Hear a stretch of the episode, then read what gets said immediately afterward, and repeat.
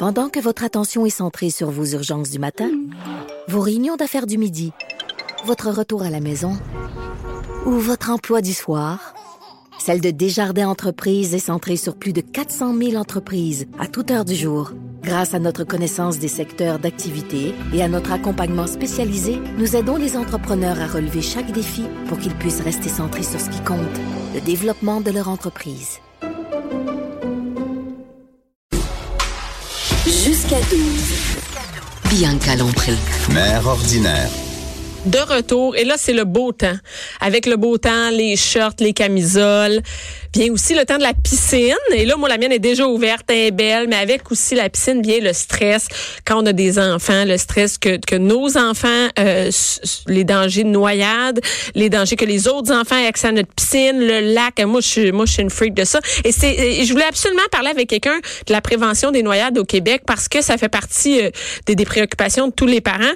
Donc, aujourd'hui, je suis avec Rénal Hawkins, je le dis bien? Oui. Oui, et vous êtes le directeur général de la Société de sauvetage. Oui, depuis plus de pratiquement 30 ans. 30 ans. Oui, déjà.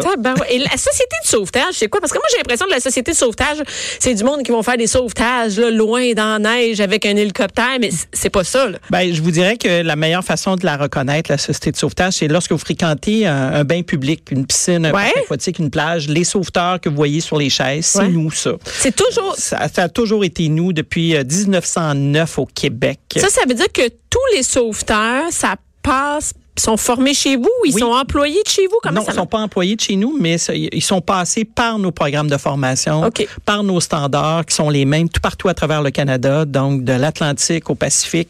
C'est les mêmes normes, là, ce qu'on appelle le brevet sauveteur national. On a commencé... Ah, ce qu'on voit, là, les jeunes, là, que, quand on peut voir le médaille de bronze, croix de bronze, oui, c'est ça. national, c'est nous, ça, qui établissons ces programmes-là à travers tout le Canada. Et euh, ça fait, comme je vous dis, plus de 110 ans qu'on le fait au Québec. Et euh, euh, depuis les années 85, 86, là, quand j'ai commencé à travailler à la société de sauvetage, euh, on s'est préoccupé davantage de dire, ben, c'est où que les gens se noient? Oui, c'est où? Mais c'est où? Ben, nécessairement, c'est pas dans ce qu'on appelle les lieux de baignade. C'est moins pour cent parce qu'il y a la présence de surveillance. Euh, vous voulez dire dans les lieux de baignade surveillés? C'est ça? C'est pas dans ces endroits-là? Non. Ça, ben, en tout cas, quand ça arrive, c'est toujours une de trop parce qu'on dit qu'il y a une surveillance. Mais c'est pas là qu'il y en a le plus. Non. Et euh, on se rendait compte là que justement, du, au début des années 90, c'était le dossier des piscines résidentielles, toute proportion gardée, on s'entend, mais les plans d'eau naturels, les lacs, les rivières. Et là, ce que je peux vous confirmer, c'est que quatre fois sur dix, la noyade a lieu en rivière au Québec comparativement au reste du Canada, c'est plus en lac, quatre fois sur dix. Euh, mais c'est toujours dans, dans, je sais pas, euh, comme, c'est pas dans une cour, c'est pas dans un, mm, parc euh, avec une piscine publique. Là. Non, non, non, non, non. Justement, là, ce qui s'appelle piscine publique, plage publique avec surveillance sauveteur ou parc aquatique, mm-hmm. c'est moins d'un pour cent. OK. OK? mais les plans d'eau naturels, mm-hmm. c'est pratiquement sept fois sur dix. C'est énorme. là, naturellement, on a une partie océan, nous, au Québec, là. Ouais. c'est pas très populaire il y en a quelques-unes là. Les petits ruisseaux, on a entendu parler il y a pas longtemps. c'est plus ça. C'est des incidents qui, la plupart du temps, sont d'origine récréative. Donc, euh, et euh, c'est pour ça qu'il faut promulguer ces messages-là de prévention. Et le dossier des piscines résidentielles, euh, comme je vous dis, toute proportion gardée, le Québec détenait un triste record par rapport au reste du Canada, puis on peut l'expliquer. Est-ce que c'est parce qu'on a plus de piscines? Ben, entre autres. OK. OK. si on regarde, là, quand on fait un petit vol d'oiseau, là, mm-hmm. proche de Dorval, là, de l'aéroport Trudeau. Il y en a de la piscine. Il y en a de la piscine dans les cours arrière euh, sur la région métropolitaine. Et euh, c'est, on estime à plus de 300 000 propriétaires de piscines résidentielles au, Québec. c'est énorme. Est-ce que toutes les piscines qu'on a dans nos cours, ils sont réglementaires? Ben, nécessairement, euh, depuis 2010, le ministère des Affaires municipales et maintenant de l'habitation est venu promulguer une loi provinciale disant à toutes les municipalités, on a... Ça doit tout être pareil partout?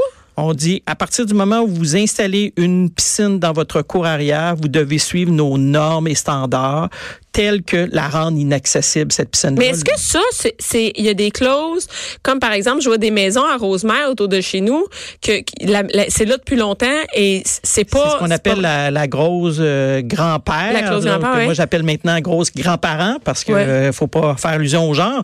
Donc, tout ça pour dire qu'il y a cette clause-là, mais peut-être, là, je connais pas euh, Ouais. par cœur Mais tous les c'est la ville qui règle ça. C'est la ville. Peut-être que régit. la ville de Rosemère, elle est venue dire aussi à ses propriétaires, vous là, vous étiez là avant 2010, ben je vais vous l'accorder, mais aussitôt que vous allez faire une modification à votre piscine allez résidentielle, devoir. vous devrez suivre le. Donc ça, les- ça se les- peut. Donc, ça se peut qu'il y en a encore des piscines qui sont pas réglementaires. Euh, Absolument. Dans le sens que euh, il y a certainement le plus bel exemple que je peux vous donner, c'est les fameuses piscines creusées. Oui. Souvent, le règlement municipal avant 2010 disait on va venir pro- protéger le voisinage. Oui. Mm-hmm. Donc, ça veut dire on va mettre une clôture. Mais entre la résidence et la piscine creusée, il n'y en avait pas. Oui. Maintenant, si vous installez une piscine creusée, en plus de protéger le voisinage, vous devez aussi ceinturer la piscine, ce qui veut dire à- pas avoir accès à la piscine sans la surveillance des parents. Donc, ça veut dire quelque chose qui sépare entre la maison puis la cour. Voilà. Si l'enfant sort, de- il va dehors, il, il, il peut pas avoir accès directement. Il y a quelque chose qui. Directement. ok, Et c'est la même chose pour les piscines hors terre qui sont attenants au patio de la maison. Ah oui, oui. On sort de la maison, puis tout de suite, on a accès à la piscine Alors creusée, là, vous piscine comprenez, euh, hors vous terre. comprenez que si vous installez une nouvelle piscine hors terre Mhm. attenante à la maison, vous devez aussi avoir euh, cette balustrade-là, cette clôture-là sur le patio qui fait en sorte que si l'enfant veut y aller, il va falloir qu'il grimpe par-dessus. C'est pour ça qu'on parle de 1,2 mètre de hauteur. Mhm. Ou encore euh, trouver une façon d'ouvrir la portière qui donne accès à la piscine hors terre. Mais c'est sûr a tout le temps un risque. Qui, qui- que- tu sais, moi, chez nous, j'ai une piscine creusée. Autour, il y a une, il y a une, une clôture. clôture. qui, et après ça, il y a une autre grosse clôture. Mais il pourrait bien la grimper, la clôture. Tu sais, à un moment donné, Et, euh, a- oui. on fait tout ce qu'on peut. Il y a un euh, mini-risque à le, la fin. le parallèle que je ferais, euh, Bianca, c'est que on éduque bien nos enfants Ouais. quand c'est la rue. Ah oui. Hein, tu peux pas traverser la rue sans tenir maman ou papa par la main, mais on le fait pas lorsqu'on a une piscine dans notre cour arrière. Mais je pense que là, on le fait plus. Ah, hein. fait Moi, chez nous, euh, si on a Alors- la clé, le site, tout Alors ça, c'est donc, euh, puis euh, c'est une maman d'ailleurs qui m'avait déjà suggéré ça. Je barre la porte en avant parce que je veux pas que mon enfant aille jouer dans, Dans la rue? avant puis dans la rue. Ok, mais je la barre pas quand j'ai ma piscine dans Oui. ma cour arrière ou lorsque mon chalet donne accès à un plan d'eau.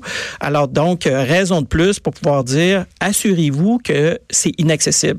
Ben si vous avez affaire à un grimpeur ou une grimpeuse, Ah oui. là, euh, ben là je pense c'est que quand, on est dans- important. quand ils sont dans le cours, on est là puis on surveille. C'est ça. Ben là, ça, c'est clair. À partir du moment où vous êtes présent, tout le monde dans la cour arrière, vous avez un mandat de surveillance. Vous savez, un, deux facteurs qui sont inclus, qui, qui arrivent lorsqu'il arrive une noyade dans une piscine résidentielle, c'est que parce que l'enfant a eu accès à la piscine, à l'insu même des parents, ou bien parce que le parent faisait autre chose que, que de de surveiller. Ouais. alors, euh, donc, euh, en aménagement, en faisant un, euh, un aménagement sécuritaire, je viens de contrôler cet aspect-là. Maintenant, l'encadrement, Ah, ben, oui. c'est l'éducation. Tu peux pas aller te baigner, puis on laisse pas ça non plus au grand frère ou à la grande Mais sœur. non, ça, ça, mais non, ça n'a pas de sens. De toute façon, il peut pas porter cette responsabilité-là. Voilà. Donc, on clôture la piscine, on installe des. Là, là ça, c'est vraiment, c'est important. Installer des pentures à ressort sur Oui. tous les portes. de- En fait, c'est facile d'avoir une porte pour ta Ben oui. clôture. Mais si elle se referme pas, puis elle se barre pas, On est des êtres humains. on est, mais non, mais les enfants, ils, ils vont l'ouvrir puis ils vont y Ben, aller. oui et non, dans le sens que c'est pour ça que la penture à ressort fait en sorte que si j'oublie de la refermer, la portière, elle va se refermer Oui. seule. Et là, j'ai un enclenchement à l'intérieur et non vers l'enfant qui fait que ça s'enclenche automatiquement et puis il y a un loquet de sécurité. Oui. Euh, donc, euh, oui, ça se peut que l'enfant finisse par découvrir le, le petit Le loquet, truc, ouais. là, mais c'est la, la façon la plus efficace qu'on a trouvée présentement. Et c'est sûr que moi, j'ai tendance à dire, vous voulez augmenter la sécurité, ben, quand vous avez terminé la baignade, ben, vous venez euh, barrer, vous venez cadenasser. On barre tout le temps, ben oui, c'est ça. Alors, donc, ça, c'est ce que vous avez augmenté la sécurité. Et euh, pour les, les, les piscines hors terre, les échelles, hey, ça, là, l'enfant, il grimpe là-dessus. Comment on fait pour sécuriser une piscine hors terre? Ben, il y a deux façons. Soit que vous achetez une échelle qui est reconnue pour qui a aussi le principe de fermeture automatique, donc une portière par-dessus. Alors l'idée c'est que lorsque je veux aller me baigner, je dois ouvrir la, partie- la portière en question et elle se referme automatiquement aussitôt que j'arrive sur le, le dernier plateau avant de tomber dans Elle va se refermer? Elle va se refermer. OK, c'est OK? bon. Elle aussi est munie de penture à ressort. Et encore là, si vous avez des petits grimpeurs ou des des grimpeuses, ben là, je vous dirais, il est peut-être mieux de venir faire une petite clôture autour de ça parce que l'enfant va trouver une façon de, de s'agripper et de vouloir escalader. Dans la piscine, quand on a une piscine en temps, on peut quasiment pas laisser les enfants dehors sans surveillance. C'est impossible. Ben, écoutez, euh, la majorité des fabricants de piscines hors terre maintenant, euh, c'est plus de 1,2 mètres là, de, Ouais. de hauteur. Donc, ça devient plus difficile. C'est pour ça que le filtre devra être installé à plus d'un mètre pour pas que ça devienne Faut pas qu'on grimpe sur Voilà. le filtre et dans, Euh, dans les boîtes à fleurs, on oublie ça. On met peut-être des fleurs sur le parterre, mais surtout pas des boîtes à fleurs. L'idée, c'est d'empêcher l'enfant d'escalader euh, et d'avoir accès. Et naturellement, on n'ira pas faire euh, des, euh, des- on laissera pas des jeux, euh, des ballons gonflables Ouais. ou ces trucs-là dans la piscine. Donc, et c'est dans cette optique-là qu'on on va travailler à bien éduquer nos enfants. On a fini de se baigner On sort, on, sort, close. On, on a quelqu'un qui arrive à la maison, ben on fait une pause. Gardez les enfants, on sort, on va prendre notre collation et là par la suite on viendra se rebaigner. C'est d'inculquer ça aux enfants tout Et c'est combien de, il y a combien de, de- dans les dernières années de noyades dans les piscines, de- dans les cours, là, une piscine? Le- de- je vous dirais qu'on parle d'environ euh, 10 10 OK, dans les piscines, mais là, ça touche euh, tout âge confondu. Ce qui veut dire euh, les enfants, les personnes âgées. Oui. OK? Malheureusement, on rencontre de plus en plus de personnes qui sont seules, qui se décident baigner de se seules. baigner seules. Oh. Ils ont une défaillance, soit dans le spa ou dans la piscine résidentielle. Ça prend juste un petit malaise. C'est euh, pas obligé d'être un gros malaise cardiaque. malaise, là. Savez, non, non, ben. Une euh, crampe, on tombe, euh, euh, donc, euh, l'idée, c'est que quand je suis dans la cuisine puis que je m'écroule à terre, ben, je continue à respirer. Quand vous êtes dans un plan d'eau, C'est fini. c'est malheureux, c'est la noyade qui s'enclenche. Et c'est pour ça que, comme dirait une certaine publicité, à deux, c'est toujours mieux. Ouais. Alors, donc, euh, l'approche du copain-copain. Puis là, je peux comprendre là, les personnes plus âgées de dire, ben, je voulais juste me rafraîchir.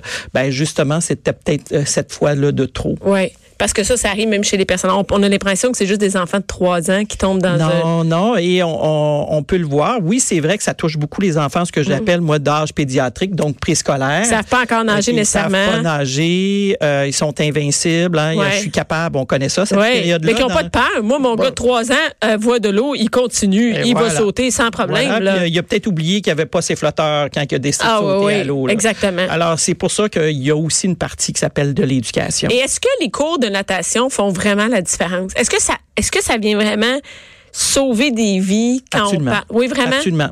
Euh, on a. Ça a euh, une incidence là, oui, sur oui, le. absolument. Bon, c'est sûr que tout ce qui se passe avant 4 ans, ça va être de l'acclimatation. Ouais. OK? De- donc, on s'amuse avec papa, maman, on va à la piscine publique. On Mais il y a des cours de natation quand même, là. Moi, des mes cours de enfants étaient- natation, Puis on le voit là sur les réseaux sociaux, il y a toujours quelqu'un qui m'envoie dire regarde le bébé réussit à nager. Ah oui, mais là. Euh, vous savez, moi, j'ai deux filles. Mes deux filles, je peux vous le dire qu'à trois ans, elles étaient capables de se déplacer dans l'eau facilement, Mhm. Ouais. autant sur le ventre que sur le dos. Mais s'ils tombaient dans un lac, ça allait pas les sauver. Euh, ben, dans le sens qu'ils seraient capables de pouvoir remonter à la Ouais. surface. Et là, j'aurais été naturellement près de- Oui. d'elles et je, je les aurais sauvées. Euh, mais euh, dès l'âge de 4 ans, on pense que, ben, on, on- on affirme que l'enfant a toutes les habiletés motrices pour apprendre à nager.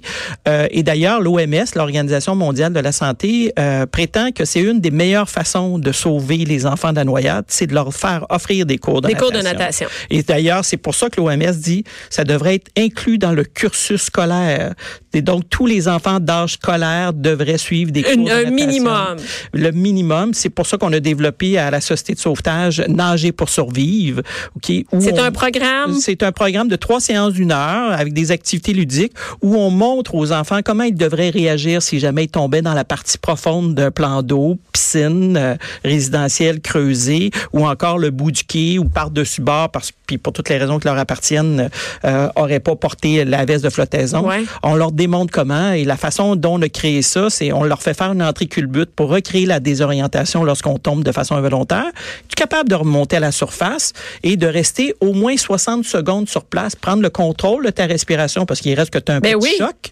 OK, puis peut-être avaler de l'eau et tout ça, ben oui. Et est-ce que tu peux repérer l'endroit où tu pourrais t'accrocher? Parce que toutes les observations qu'on a faites là, avec les enquêtes du coroner, les gens sont entre 15 et 25 mètres. C'est pas si loin Ben ça. non, là. ben non, ça- ça Alors, se rend. euh, et là, on leur demande aux enfants, es-tu capable de faire aller-retour d'une piscine de 25 mètres, en petit chien, sur le dos, comme tu veux. Whatever, l'idée, mais être capable d'avoir un moyen. On le fait avec la veste de flottaison. On le fait sans la veste de flottaison. Et ce que je peux vous affirmer, c'est qu'au Québec, des enfants de 8 ans, un enfant sur deux réussit ce que je viens de vous dire. Il y en a la moitié qui. Est-ce que, nous, on pense que nos enfants peuvent le faire, mais ils peuvent pas le faire? Est-ce que ça voilà, se peut, ça? Et voilà, quand je vais dans une école euh, avec des élèves de troisième année, je Mhm. leur dis à partir de la semaine prochaine, on va faire nager pour survivre. Combien de- d'entre vous savez nager? Tout le monde lève sa main. OK. Alors, ce qui m'a amené l'affirmation suivante. Les enfants euh, savent se baigner, mais savent pas nécessairement nager. Parce que lorsque je fais faire cette épreuve-là, lors de la première séance, j'arrive à des ratios de 2 sur 10. Donc, C'est des enfants qui avaient déjà suivi des cours de natation. Ouais. Après trois séances d'une heure, j'arrive à 55% exactement. Et lorsque je suis dans des écoles où on, a, on appelle un indice de défavorisation, Mm-hmm. c'est seulement que 3 sur 10 qui réussissent. Et là, on peut l'expliquer. On n'a jamais suivi de cours de natation. on n'a été jamais dans été dans la piscine Mais non. publique. On est issu de l'immigration, donc ça fait pas partie de notre Nos mœurs de- de se nos mœurs. Voilà. Alors, c'est pour ça qu'on insiste beaucoup euh, pour que justement tous les enfants puissent faire euh, nager pour survivre. Est-ce qu'il y, a, euh, y, a- il y a plus d'immigrants qui sont victimes euh, de, de noyades, qui, qui, qui meurent Les rapports, les rapports du coroner où est-ce qu'on a accès grâce euh, aux autorisations nous permettent pas de pouvoir. Il y a pas de corrélation entre les deux. on- on- ben, dans le sens qu'on en fait une, mais c'est pas statistiquement mesurable. On a fait à la Société de sauvetage un sondage à travers tout le Canada Mm-hmm. pour se rendre compte que justement les personnes issues de l'immigration sont plus à risque parce que ça fait pas partie de leurs mœurs et de là toute l'importance de, de, de leur faire comprendre que euh, faut faire suivre des connotations. Puis en plus, notre enfant de 8 ans là, c'est un bel agent multiplicateur. Ben oui. Hein, parce que quand il revient à la maison, j'ai fait nager pour survivre, puis toi, papa, va falloir que tu la portes ta veste de flottaison lorsque oui. tu vas aller à la pêche. Parce que ça aussi, euh, j'imagine qu'il y a aussi une question d'adulte là-dedans. On s'en va, par exemple, en chaloupe ou on s'en va sur le bord d'un quai. Les adultes, on n'a pas besoin de, on n'a pas besoin de, de- de ceinture, nous autres. Hein? C'est, ça qu'on pense. Non, mais c'est ça, c'est ça. Oui, Moi, je sais, là, je m'en vais entre adultes. 8 fois sur 10. Même en gens- bateau, on n'a pas besoin. S'il arrive de quoi, on la mettra. Mais non, Ouais. s'il arrive de quoi, Huit il va fois sur autant. 10, les gens ne la portaient pas ou ne la portaient pas correctement. 8 fois sur 10. Donc, on les 10. a dans les bateaux, mais on les porte pas. La réglementation nous dit qu'il faut, faut l'avoir en norme et en taille appropriée. Mais Oui. Elle nous dit pas qu'on doit la porter. Est-ce que Ben- ça sert à quelque chose si elle est là, mais on la porte pas? Ben justement, euh, on a validé à travers le Canada par ce qu'on appelle des focus group puis par des sondages. Pourquoi les gens ne la portaient pas? C'est parce qu'ils n'ont pas l'intention de se retrouver par-dessus bord. OK, mais on a Alors moi, quand je me suis envenu ce matin avec mon auto, là, je me suis attaché parce que j'avais l'intention d'avoir un accident. Ben non, ça marche pas Hein, de ça. Mhm. marche pas là. Alors donc, et c'est ce qui fait qu'on dit, si vous prenez le temps de suivre nos conseils, Mhm. vous allez continuer à raconter des anecdotes. Plutôt Ouais, que vous allez- des drames à faire vivre à vos proches. Là. Euh, et il y a cette notion-là de dire, ben, je sais nager. Ben, je suis obligé de vous dire que statistiquement, une fois sur deux, selon les proches, la personne était considérée Elle comme étant nageur. Elle savait nager. Ben là, je, ravi- je, je vous ramène à l'affirmation. Oui, ça veut, ça veut faite. pas dire que moi, je sais nager si on veut. Alors, euh, les gens surestiment leur capacité de savoir nager. Est-ce que le, est-ce que les, les- les vestes de sauvetage euh, sauvent vraiment des vies? Est-ce que ça a vraiment un impact de la portée, par exemple, je n'importe quoi, quand on va en chaloupe, en bateau, là, ça va être le temps des bateaux qui sortent, tout ça. Est-ce que il y a vraiment une différence sur- est-ce que ça sauve des ou on peut quand même se noyer avec le, le Euh, malheureusement, nos statistiques nous démontrent que deux fois sur dix, les gens la portaient correctement. Alors, c'est d'autres facteurs. Euh, Rester accroché au fond? Euh, oui, accroché au fond. L'eau froide m'a amené vers l'hypothermie. Puis le temps que les secours d'urgence viennent me chercher, malheureusement, je suis décédé. Des fois, c'est aussi à cause du choc de, de tomber de façon involontaire. Il y a aussi ce qu'on appelle l'arrêt cardiaque. OK. Alors, c'est des facteurs comme ça. C'est il y a 8 fois sur. 10. Il y a 8 fois sur 10 où ça a sauvé. Euh, non, de- de- oui, oui, absolument. Les ça. gens, les gens qui la portent, euh, ils nous appellent pas ou ils nous écrivent pas dans les médias pour pouvoir dire, grâce à ma veste de flottaison, je, je suis en mesure de pouvoir vous parler aujourd'hui. Mais vous, vous je sais savez. que ça fait la différence, absolument. Et est-ce qu'il y a des, des trucs de flottaison pour les enfants quand ils vont se baigner à la piscine? Est-ce qu'il y en a que c'est mieux que d'autres? Ben, je vous dirais, moi, j'appelle ça des aides à Ouais. la natation. OK, je peux penser aux brasseurs qu'on met, je Ouais. peux penser à la ceinture euh, euh, d'animaux là, aquaphone, les cocos dans le dos. C'est ça, le petit ballon dorsal dans le dos. Tout ça, ce sont des dispositifs de flottaison qui m'aident à développer mes habiletés motrices. Mais ça- remplace pas un parent Ça- qui watch. Ça remplacera jamais. Puis même si vous leur mettez une veste de flottaison, dites-vous que la majorité des vestes que vous voyez là, c'est pas un gilet de sauvetage, c'est une veste de flottaison. Fait que si l'enfant n'a pas d'habileté Ah non, parce que si ça tourne sur le ventre, ça reste sur le ventre. Il va rester sur le ventre. Vous avez compris très bien, vous, vous l'imaginez très bien. Alors, c'est pour ça qu'on dit, ben, les enfants, là, si les enfants ne sont pas à la portée de la main, c'est parce qu'ils sont déjà trop loin. Ah, donc, c'est vraiment euh, d'être dans la piscine avec eux. C'est pas juste de les watcher de la, de, de la cuisine là, pendant le temps qu'ils sont dans, dans ou, ou avec le téléphone. Le téléphone dérange. sens, hein? euh, ben oui, absolument. Là, euh, quand je vous disais que le facteur déterminant, souvent, c'est parce que j'ai manqué à ma surveillance. Les parents sont sur le téléphone, devant la piscine, puis les enfants sont dans la piscine, puis là, on de est... temps en temps, je regarde. Vous savez, la noyade chez un enfant, là, c'est 15 secondes. C'est 15 secondes, puis c'est fini, c'est ça. C'est silencieux en plus. C'est pas vrai, là, comme on peut voir dans nos images de Que films. ça fait plaque, plaque, plaque, plaque, plaque, plaque. À l'aide, à l'aide, à l'aide. Non, c'est pas vrai du tout. Fait que quand on surveille un enfant, moi je dis ça à mon chum, là je te donne la tag, c'est toi, c'est de le dire à l'autre. Là c'est ta job à toi, là c'est toi qui le regarde. C'est pas de penser qu'il y a trois trois adultes qui watch toute la gang, c'est pas Et vrai C'est encore ça. plus vrai lorsqu'il y a des fêtes. Ah oui, ah ben oui, c'est sûr, il y a plein de monde. OK? Alors, on prend pour acquis. Il y en a un qui surveille, mais c'est pas ça. Alors, la notion du conducteur désigné qu'on a faite pour l'alcool. C'est toi qui conduis, c'est toi qui bois pas. Alors, c'est la même chose. C'est toi qui vas être le sauveteur désigné le temps que les enfants se baignent. OK. OK? Puis après, on y a en alternance. D'ailleurs, on est en train de travailler euh, une espèce de petit outil qui fait en sorte que vous la donnez cette responsabilité-là. Ouais. OK? Comme, puis ça se rapproche un peu du sifflet là, que le sauveteur porte. Là. Mais l'idée, c'est, euh, je veux avoir un geste concret de dire, je t'ai donné la responsabilité de surveiller Là, les enfants. c'est ça, comme c'est la tag, c'est toi, c'est ton voilà, tour. Voilà. Alors, donc, on, on invite d'ailleurs euh, vos auditeurs, auditrices, là, à consulter euh, le site qui s'appelle baignadeparfaite.com, qui, qui touche tout le dossier, la dimension des piscines résidentielles, puis nos conseils de sécurité, dont justement cette notion-là de, de sauveteur désigné. D'être d'être Euh, le, le parent qui watch. Oui, parce que malheureusement, là, je vous le dis, là, j'en rencontre des parents. Puis, tu sais, personne n'a souhaité la noyade de Mais son enfant, c'est clair. Puis, euh, souvent, ce que- j'entends, je pensais. je pensais qu'il était avec toi. Ah ouais. Euh, même dans les piscines publiques, là, dans les parcs aquatiques, les plages, là, il est pas rare que les sauveteurs euh, cherchent le parent, et pas l'enfant, cherchent le parent pour pouvoir dire vous avez une responsabilité de surveiller votre enfant. Ah oui, on reste sur le sable, puis nos enfants, ils se baignent dans la plage. Ben, il faisait un château de sable, ben oui, mais, Non, mais ça part côté vite de même. Ben, je viens de vous le dire. là. Donc, c'est vraiment d'être à côté. Mais des fois, on pense parce qu'il y a un sauveteur, il va faire notre, il va faire notre job. Il y a un sauveteur, il n'y a pas de danger, mais c'est pas vrai que c'est pas ça. Oui, et là, peut-être euh, en terminant, là, Oui. peut-être dire aussi aux parents, euh, je vous invite euh, à vérifier lorsque vos enfants sont dans des camps de jour, des camps d'été. Ah, ça, c'est ça, c'est OK. freakant. hein? Euh, euh, alors, les sorties aquatiques, là, Oui. OK, quel est l'encadrement qui est fait par rapport aux moniteurs? Mm-hmm. Est-ce que est-ce que vous avez suivi la formation qui est disponible en ligne d'encadrement sécuritaire justement pour les sorties aquatiques? Là, vous retrouvez tout ça sur le site de la Société de sauvetage. Euh, donc, posez vraiment les questions. Ça, c'est que- vraiment les camps de vacances où les enfants partent, il y a un lac. Ça fait des.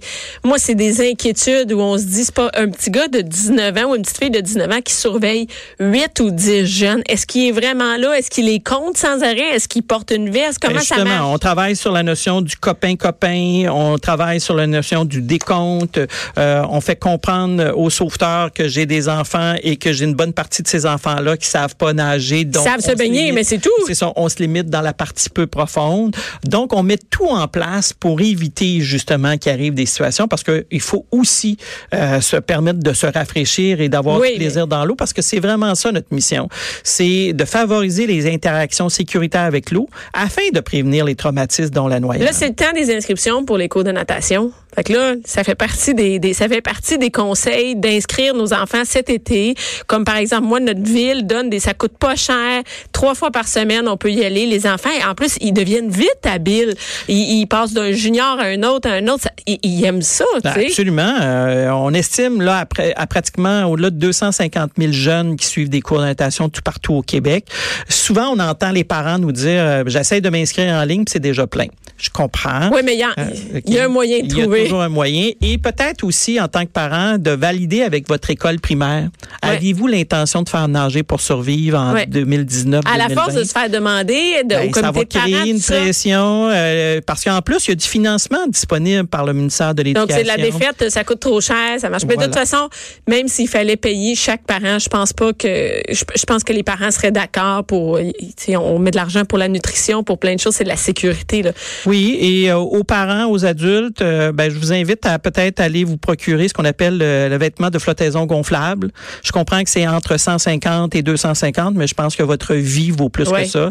Et c'est ce qui va faire la différence entre une anecdote à raconter ou un lieu d'un drame. Ben merci beaucoup, Monsieur Hawkins. Bien calompré. Bien calompré. Mère ordinaire.